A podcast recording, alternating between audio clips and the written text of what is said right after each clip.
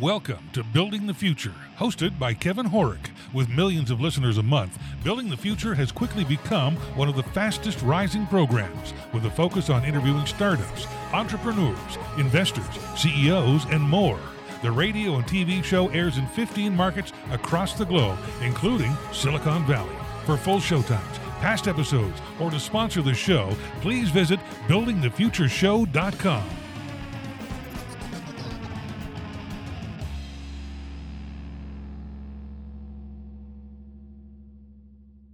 Today's show is brought to you by OnPay, the new standard in payroll. You can pay employees and contractors in minutes, automate your payroll taxes and filings, as well as provide health benefits and HR in all 50 states. For more information, visit buildingthefutureshow.com slash onpay. Welcome back to the show. Today we have Brian Clayton. He's the co-founder and CEO of GreenPal. Brian, welcome to the show. Hey, awesome. Great to be here. Thanks for having me on. Yeah, I'm excited to have you on the show. I, I think what you guys are doing at, at GreenPal is actually really pretty cool. But maybe before we get into that, let's get to know you a little bit better and start off with where you grew up. Yeah, I grew up in uh, a town outside of Nashville, Tennessee called Murfreesboro, Tennessee. Okay. And moved there when I was uh, 12 years old. Um, I was a military brat growing up, so we moved around a lot, but uh, ended up settling down in Middle Tennessee, and that's where I grew up and started my first business when I was 15 years old. Wow. Okay. So, what business was that, and what made you start that up?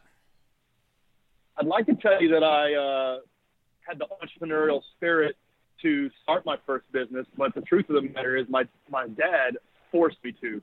I remember the day really, really clearly. I was playing Super Mario Kart in my room on a nice hot summer day in the air conditioned inside. And my dad came up to my room. He said, "Hey, we got a job to do. We are going to go mow the neighbor's yard."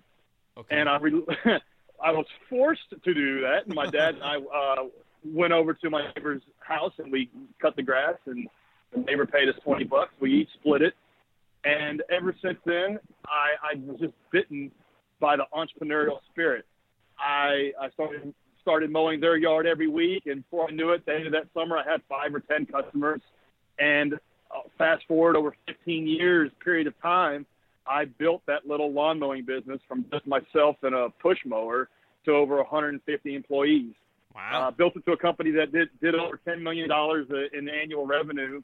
Wow. And uh, in 2013, it was acquired by the largest landscaping company in the in the in the, in the United States. So uh, I've been in business my whole life. I'm wired to love it, and my dad forced me to start my first business. I'm glad he did. That's that's really cool. So, did you just keep doing lawns, or did you branch out into other services as well? Because that's a lot of employees and a lot of revenue. Yeah, totally. So. Uh, through high school and college, it was primarily a just a residential lawn mowing business. Okay. So uh, by the time I was 19, 20 years old, I had four or five employees, and we were we were maintaining the the homes and properties for something like around 150 clients on a weekly basis. Wow. And I would just grow grow that business little by little every year. Word of mouth. Back then in the late 90s, there wasn't anything like digital marketing or anything like that. So it was a lot of uh, flyers and handing out business cards, but grew that business little by little every year. And as time went on, I think it was after I did after we got our first million dollars a year in revenue, I decided, okay, it's time to start growing this into a really big company. And the way you do that in that particular type of company is you go after the commercial clientele, commercial contracts, because that's where the ah. volume is. It took me a long time to learn how to do that, but just through sheer will and grit, I was able to land my first commercial client, which was McDonald's. Uh, wow. And I just grew grew the business off of just quality and outworking my competition and taking care of my employees and just just sheer hustle and perseverance. I was able to grow it into one of the biggest landscaping companies in the state. That's very cool, man. So while you were doing all this, you were studying business, correct? Yeah, yeah. So my mom uh, is a PhD, uh, English literature PhD. Wow. And she, uh, if it wasn't for her, I probably wouldn't have gone to college because I was doing pretty well cutting yards uh, when I was 19 and 20 years old. When I was 20 years old, back in back in the early 2000s, I was making like a hundred grand a year Wow. take home cutting grass. And so I'm thinking, why the hell am I going to go to college uh, when my friends are doing that and they're making half that? Yep. Uh, and so for me, for me, it didn't make sense economically. However, my mom was, I was lucky enough to, to have a, a mom, a mother that was intellectual, and she basically forced me to go. and the first year I tried it, hated it, and then I kept kept with it. I wanted to finish for her, and and I and I'm glad I stuck with it. I, I went seven years at night. Uh, so I would mow grass 12 hours during the day, and then by seven o'clock, six o'clock, I would take a night class till sometimes nine or ten at night. Wow. And those were just those were exhausting times. But I think college taught me more about just hard work and sticking with something than anything because uh, little by little I, I got it done, and I'm glad I did because you know it's something that that has taught me taught me a lot of things. Taught me how to communicate well in writing. Taught me basic principles around economics and accounting and all sorts of things that, that are that are necessary in business. No, that's that's very cool. And yeah, like I, I agree. Like ne- having a business degree, whether you start your own company or work for somebody else, and learning all those fundamentals is never bad, right? No matter where you learn them. Right. Right. Right. I think college. Uh, if you look at college as a consumption decision and not an investment decision, that's where it gets dangerous. Um, and I think a lot of a lot of college kids do that. You know, they they look at it as a way of four or five years of partying and maybe get a, a, a whatever degree, and and I think it's a waste of your time. But if you if you use it as a fulcrum, as something to help you with the path that you're already on, then I think it can be a force multiplier. It definitely was for me. No, that that makes a lot of sense. So you sell the business. Did you take some time off, or, or what did you do next? Yeah, great question. So, running that company for 15 years, over 100 employees, that business was my identity. It was who Sure. I was as a person. Uh, I had a lot of personal just stock invested in the in the company, and so when I sold it, there was a uh, there was a grieving period that I really didn't anticipate. Uh, it was almost like, okay, who am I? What do I do now? Uh, what what what is the point of, of any of this? And and I thought I was going to retire. I was 32 when I sold it, Wow. and I did take about six, six months off. Um, but there's only so many beaches you can lay on. There's only uh, Sure. there's only there's only so much relaxing you can do, and and I just started to have that itch. I wanted to get back in the game. I wanted to. I started to realize about myself that I'm really only happy when I'm making progress on something, and when I when I'm winning, and when I am and when I'm when I am setting goals and accomplishing them, and even more so when I'm doing it with a team of smart people around me. To me, that's fun. And so that was kind of impetus of, of why I wanted a second company. And for me, that was obvious. It was just, it was 2013. Uh, you had Uber, Lyft, Airbnb were, were on the come up. And I just started seeing what those innovative companies were doing in traditional businesses like ride sharing or, or the taxi business or, or accommodations. And for me, that was just, it was just a no brainer that a way to order lawn mowing service through a website or an app just needed to happen. Uh, and so the idea for GreenPal, which in a sentence is Uber for lawn mowing, was born. And it's a great idea. It needs to exist in the world. But I did not understand how hard it was going to be. I didn't understand how difficult it was going to be to reinvent myself from just a traditional blue collar entrepreneur to a full blown tech software based company entrepreneur. And I didn't understand how hard the chasm between those those two uh, those two journeys was and is.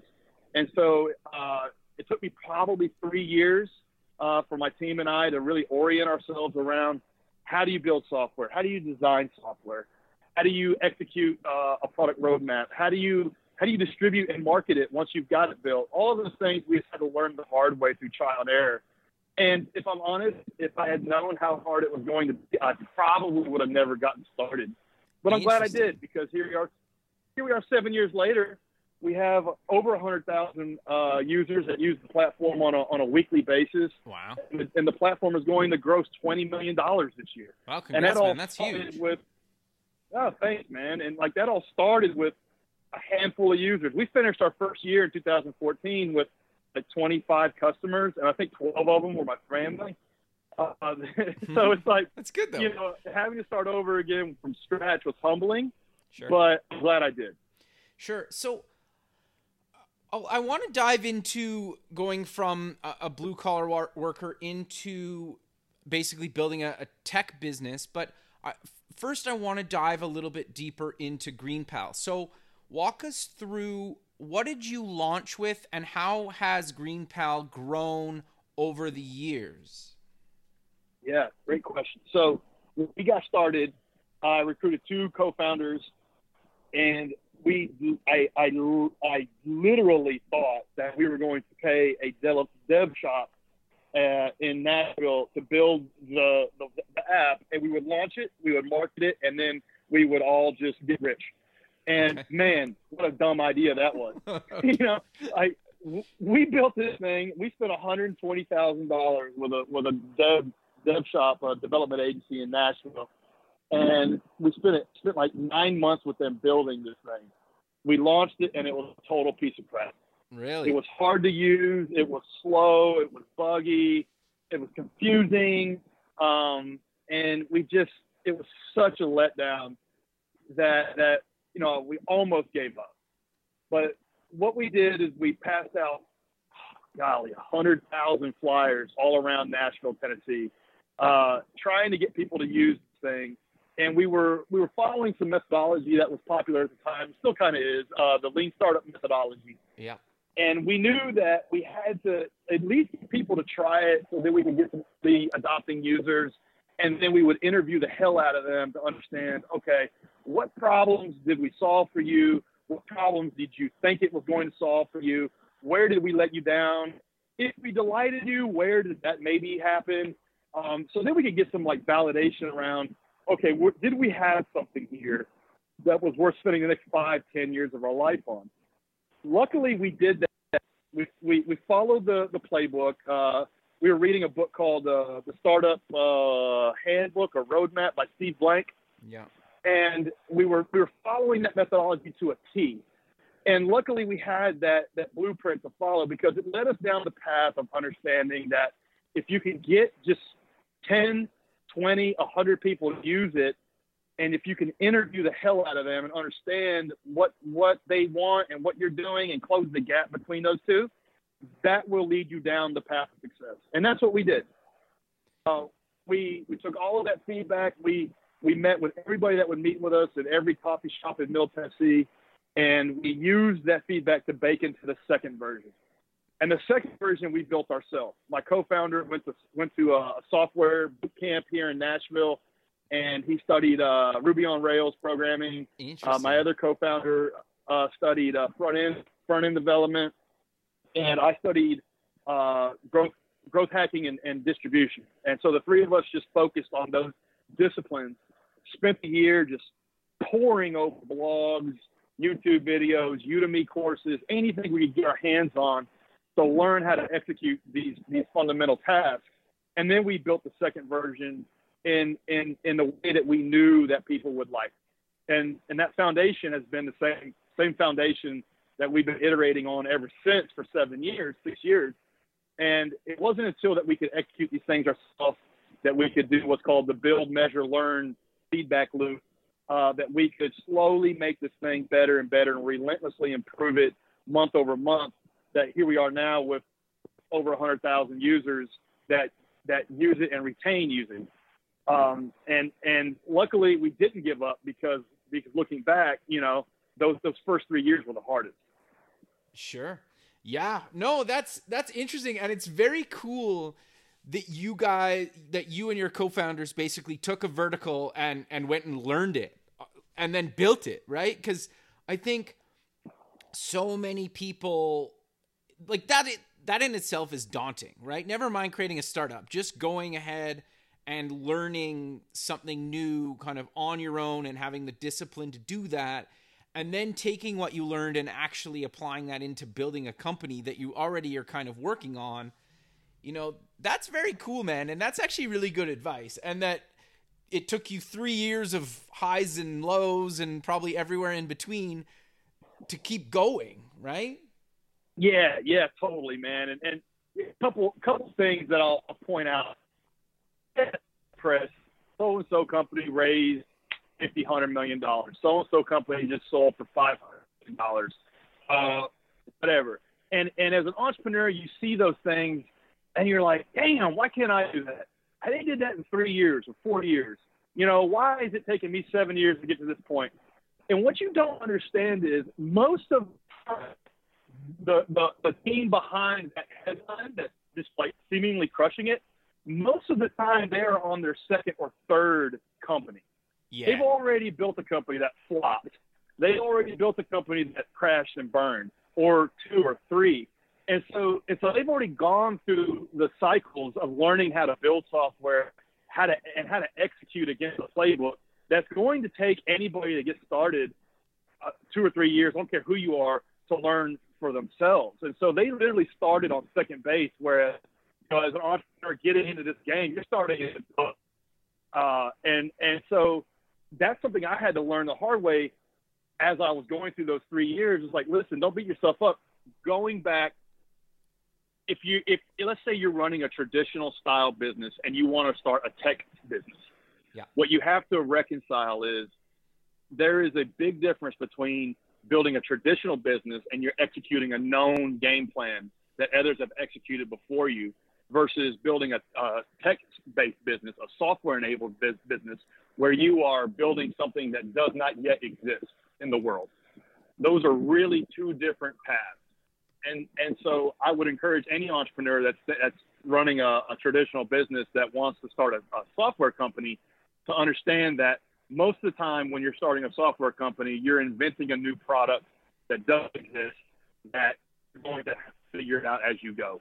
And it's really, it's really the only way to figure it out is just trial and error and just experimenting and iteration going to take relentless, relentless perseverance to get through that.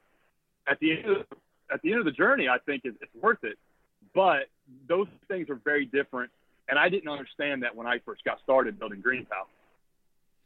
Sure, and you're right. Like, uh, so you read so many headlines about other people being successful and – it, it can be so discouraging because you don't know. You're like, why isn't this happening to me? Do you want to maybe talk about some of that too?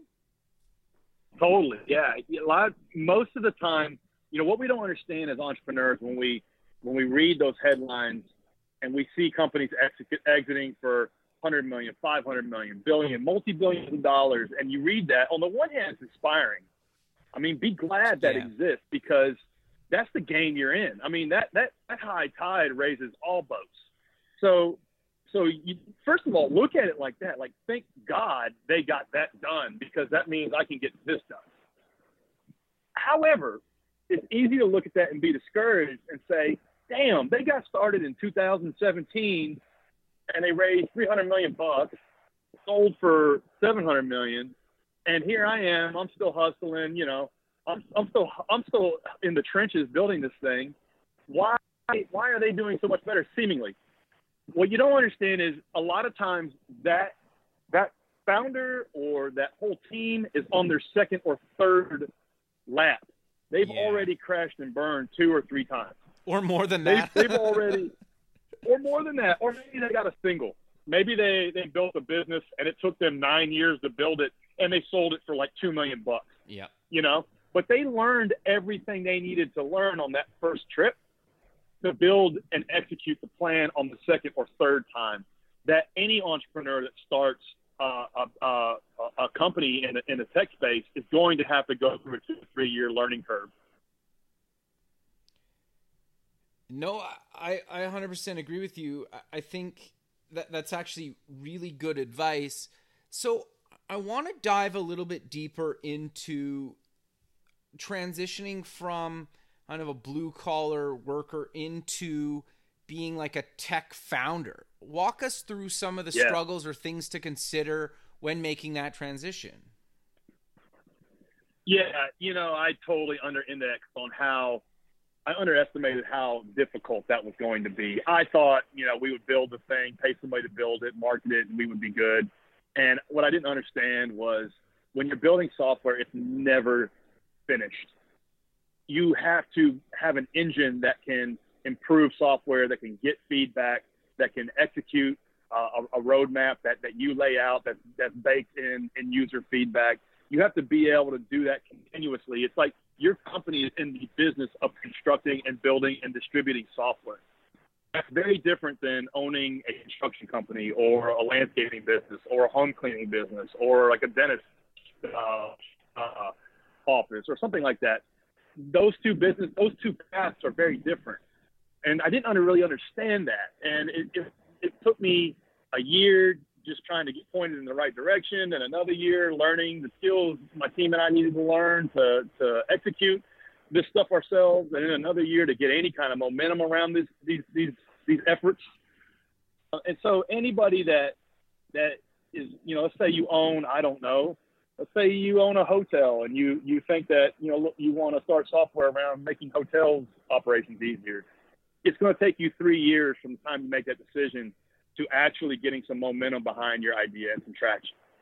And I can't reiterate that enough. And anybody that's tried to, to do this stuff will tell you like they were probably like if they if they were probably hacking on something in their early 20s and and learning how to build software while while you weren't even thinking about that. I know that's true for me.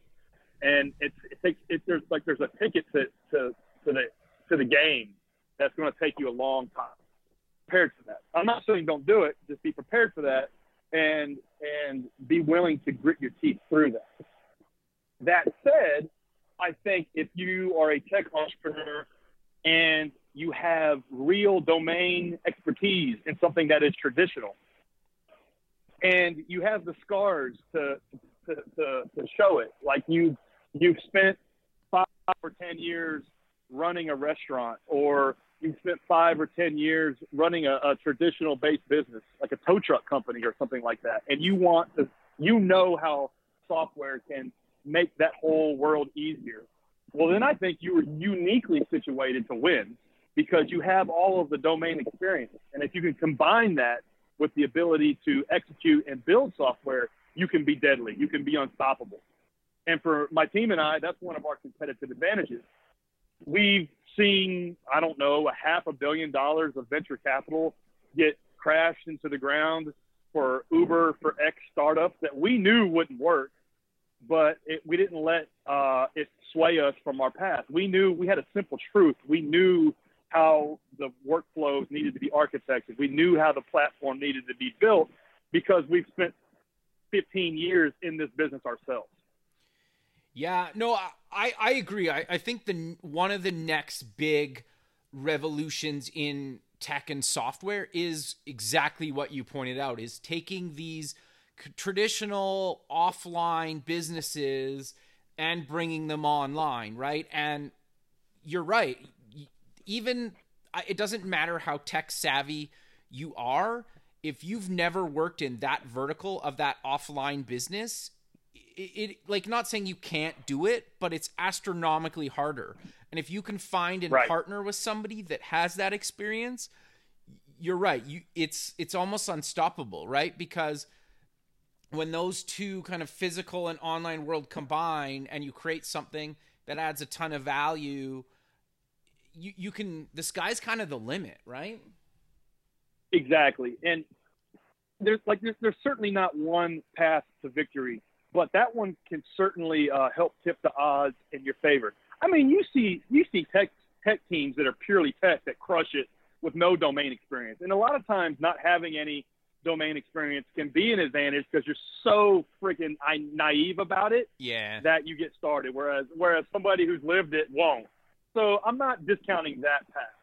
Sure. I'm saying for me, my experience, in my opinion, this entrepreneur's experience, the best chances for success are combining offline domain experience that's baked in 5, 10, 20 years, and then combining that with tech. I think that is the is the most probable path to success. Whereas you know, most tech startups, 99 out of 100 fail.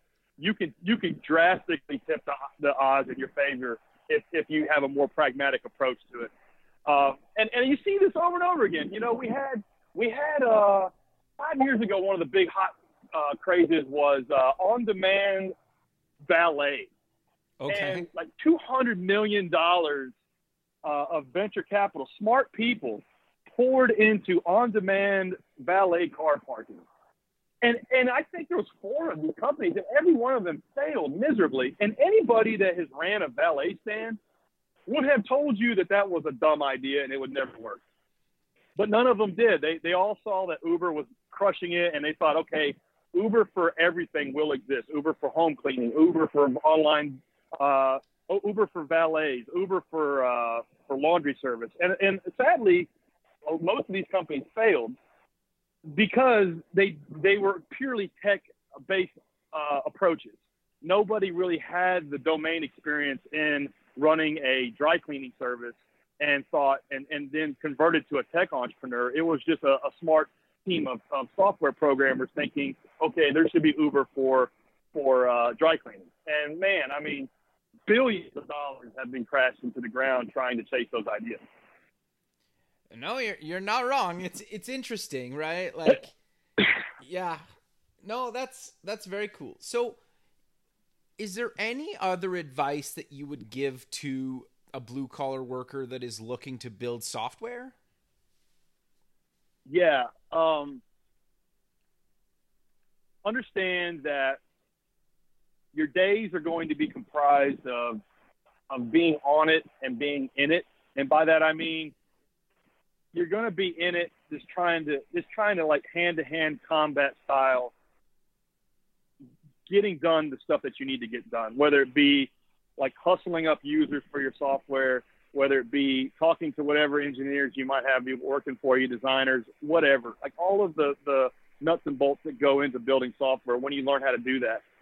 But also there's this other like like element that you're you're going to have to do that you don't understand. It's, and it's you have to be on it in, in the sense of you're going to have to like read every blog you can get your hands on, like watch every freaking YouTube video you can, like watch every online course, take every online course you can about how to build user experience or how to how to do search engine marketing or how to like crush it at Facebook ads because there's like there's a hundred things you're going to have to learn.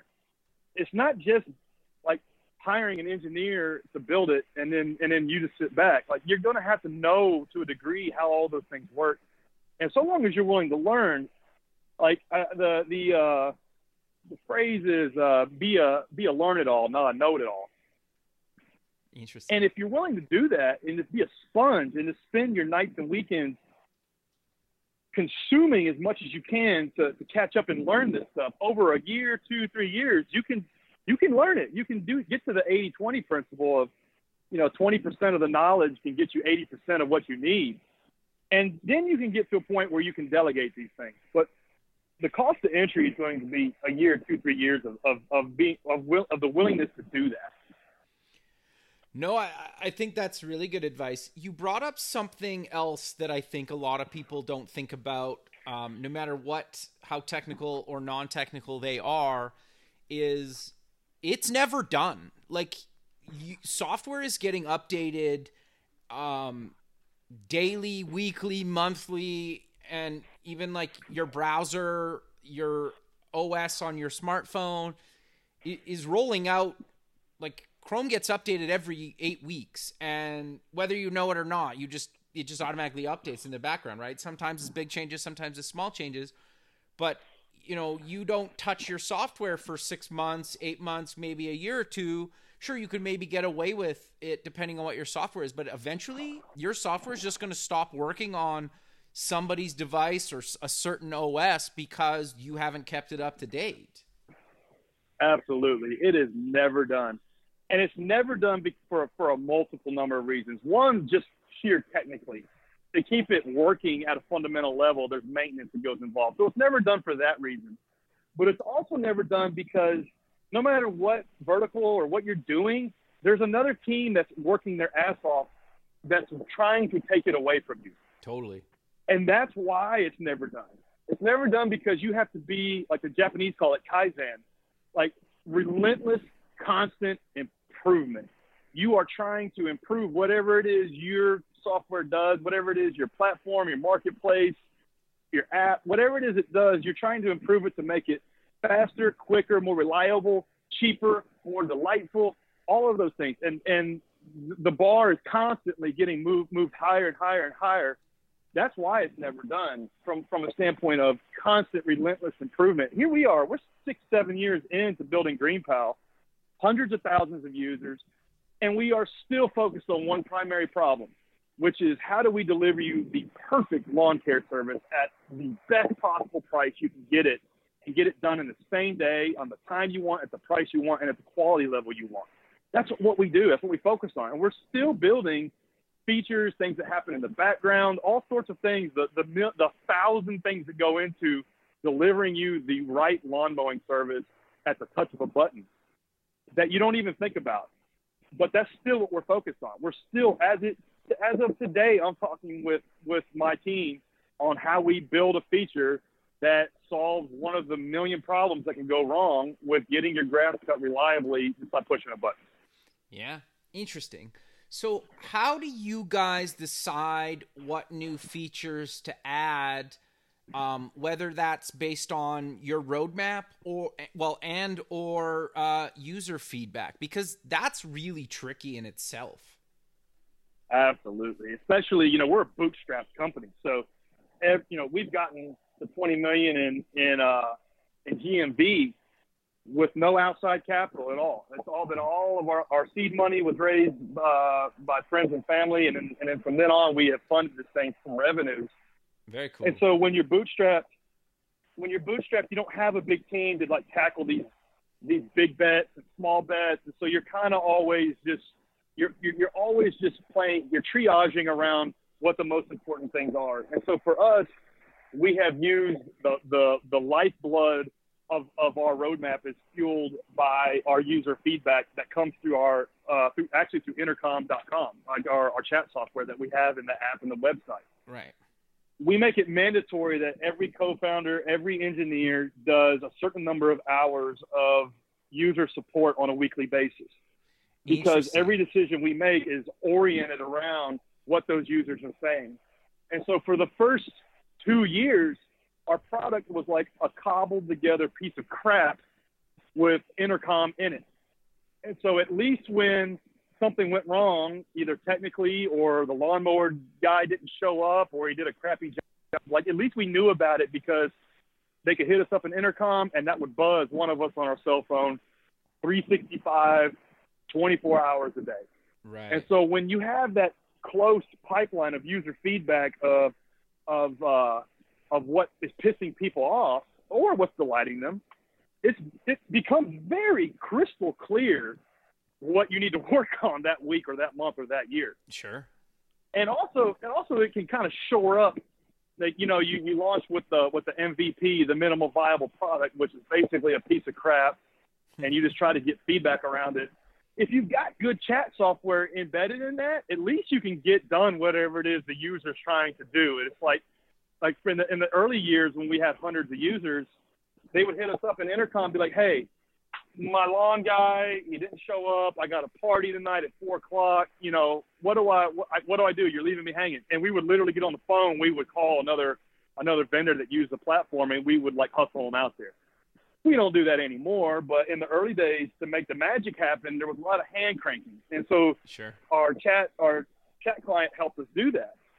So for us, it's been very almost it's almost been easy to understand what are the next two or three things we need to work on because of the pipeline of feedback coming from users, what they wish it would do. Now that said, we know that our sole job is to reduce as much friction as we can in the process of getting quotes for your lawn mowing, deciding who you want to work with based on reviews and ratings, hiring them, and then them actually showing up to do the job and do it to a to a satisfactory degree. We know our only job is to reduce all the friction and all of those things happening. But we do make big bets from here here and there. Like we just uh, rolled out a, a new feature we call InstaBook, which you don't have to wait for your quotes when you sign up as a homeowner. You just sign up and instantly you've got three different quotes from service providers in your area. And it's an average lawn mowing price based on the square footage of your lot and your zip code. Ah, Now, okay. it took us seven years to get to the point where we had enough data collected around understanding what those what those values are and developing the supplier base to even want to participate in something like that. However, we're just now rolling it out. So that's a big bet we've made. We spent six months of, of developer resources building it. And so we're hoping that that's going to be uh, something that's, that's, that's, that's going to have a good return on the investment. However, most of the most of the progress has, has been made like to use like the NFL as a metaphor. We don't throw hail, hail marys, man. If you're trying to make progress in a startup, especially one that's bootstrapped, it can it can be helpful to to uh, like make the uh, the parallel to, to the NFL. And you want to be a football team that that wins games off of off of runs. You're making two and three yard gains down the field and just grinding your way to the end zone. You don't really have the resources to throw hail marys down the field at that point.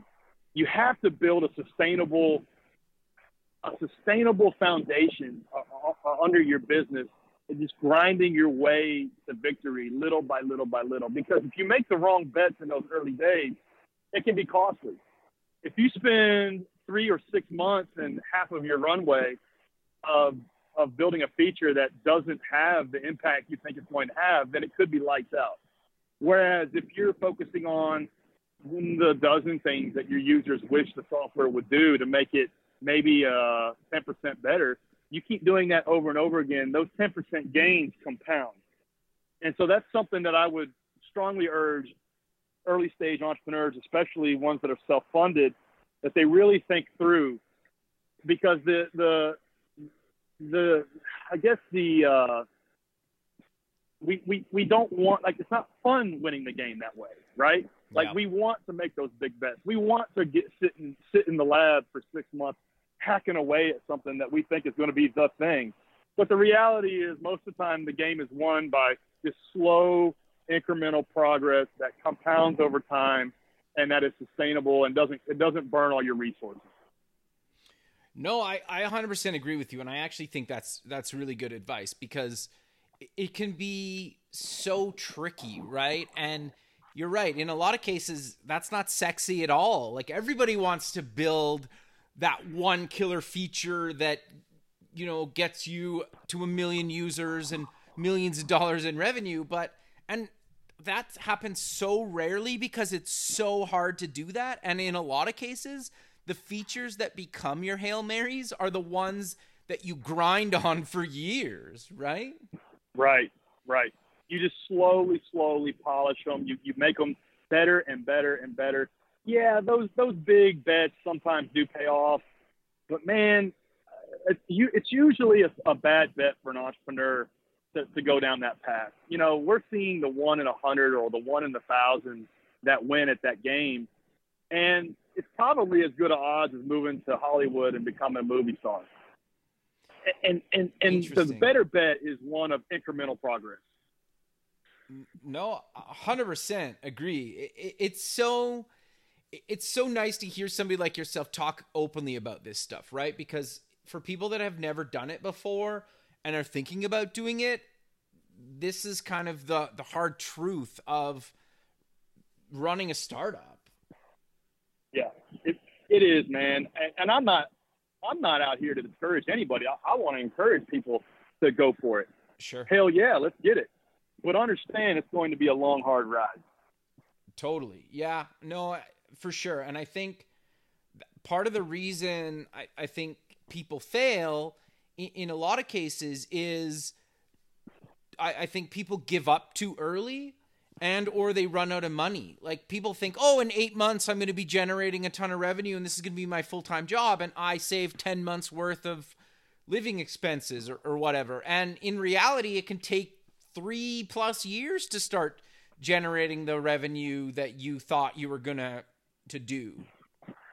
Absolutely. And and the hard part of the psychology around it is, you know, we're talking about gutsy, smart people that want to play in this game. So you're probably making a good salary. Yep. You're making 75, 100, 150, 200, 250 grand a year. You literally have to give that up and you have to maybe like try to make 30 grand that first year. And totally. and that's hard. That's hard for people to do. You're going to have to go backwards before you can go forward. In my opinion, it's worth it. I mean, I'm I'm sitting down here in Tulum, Mexico, and I'm I'm having a I'm having a great time, man. I got to be honest with you. And it's and the reason I'm here is because is because I spent 20 years in the in the trenches grinding on stuff, and and uh, had I not done that, had I not be willing to go backwards, I wouldn't be where I am today. No, I, I 100% agree with you.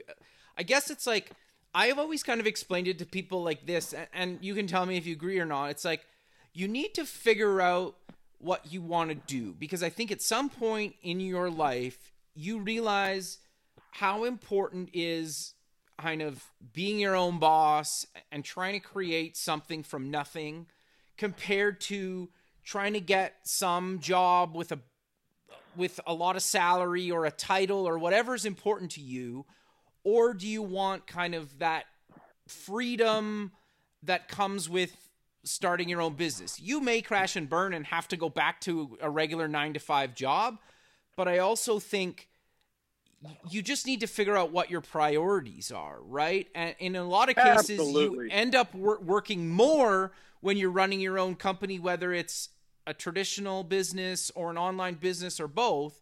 But you just need to figure out what you kind of want, right? Absolutely, and and you know this stuff sounds simple, but it's really hard. And Tony Robbins, most of what he teaches is around beginning with the end in mind and focusing on outcomes and understanding what that outcome is and working your way backwards. That's a very simple concept, but in reality, it's hard to do. Totally. And and also also I'll say this, man, there is not one path to, to victory. Um, it could be it could be that that you want to start a software business that makes you ten grand a month, and so you can travel all through Asia and and not have to not have to be in an office. Maybe that's your outcome you want. Sure. Or maybe you want to swing for the fences and hit a grand slam and, and try to build a, a hundred million dollar or a billion dollar company. Whatever that outcome is, you, you have to focus on that and, and work your way backwards. I, one of my good friends that I when, that started a company when I started my started GreenPal, he built a software company and it and it and it failed, and uh, it ended up getting acquired by by a big SaaS company uh, as an acquihire because he was a smart hustler and they saw that in him and they acquihired his business for, for no cash, only stock. Interesting. And I'm talking I'm talking to him at the time. I remember telling him, I'm like, man, listen, dude, we're entrepreneurs. We don't go work for people. You've never had a job. I don't have a job. What the hell are you doing? He's like, he said, man, I'm just going to see how this how this works out. Here we are, seven years later. His stock is worth seven million dollars. Interesting. And he's and he's a he's a senior vice president at that company. So there's no one path Sure. That is like the the path to, to, to the promised land.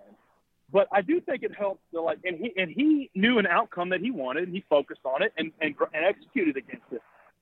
I think having that that that goal, that outcome, and focusing on that and working backwards is, is the way to get there. But there's not one path, and I'm not advocating for one. Any type of advice I give is is rooted in my experience and how I got to where I am from zero. No, I, I think that's actually really good advice in itself, right? Because you're right, you can't really follow somebody else's path, and and what you or I might think is not a good idea for somebody because it's probably not a good idea for like me personally can be a great idea for that person right and you just gave the perfect example of that no it... thank god he didn't listen to me yeah i guess hey it's awesome. I, I uh, we rent our office space. We rent our office space from him uh, okay. in a building that he owns, and, and it's and it's it's like half empty. He doesn't even care because he's crushing it at his job. Man, it's awesome. I love seeing him win. So sure. thank God he didn't listen to him. No, that's that's actually really good good advice. But we're uh, kind of coming to the end of the show. So how about we close with mentioning where people can get more information about yourself and uh, GreenPal?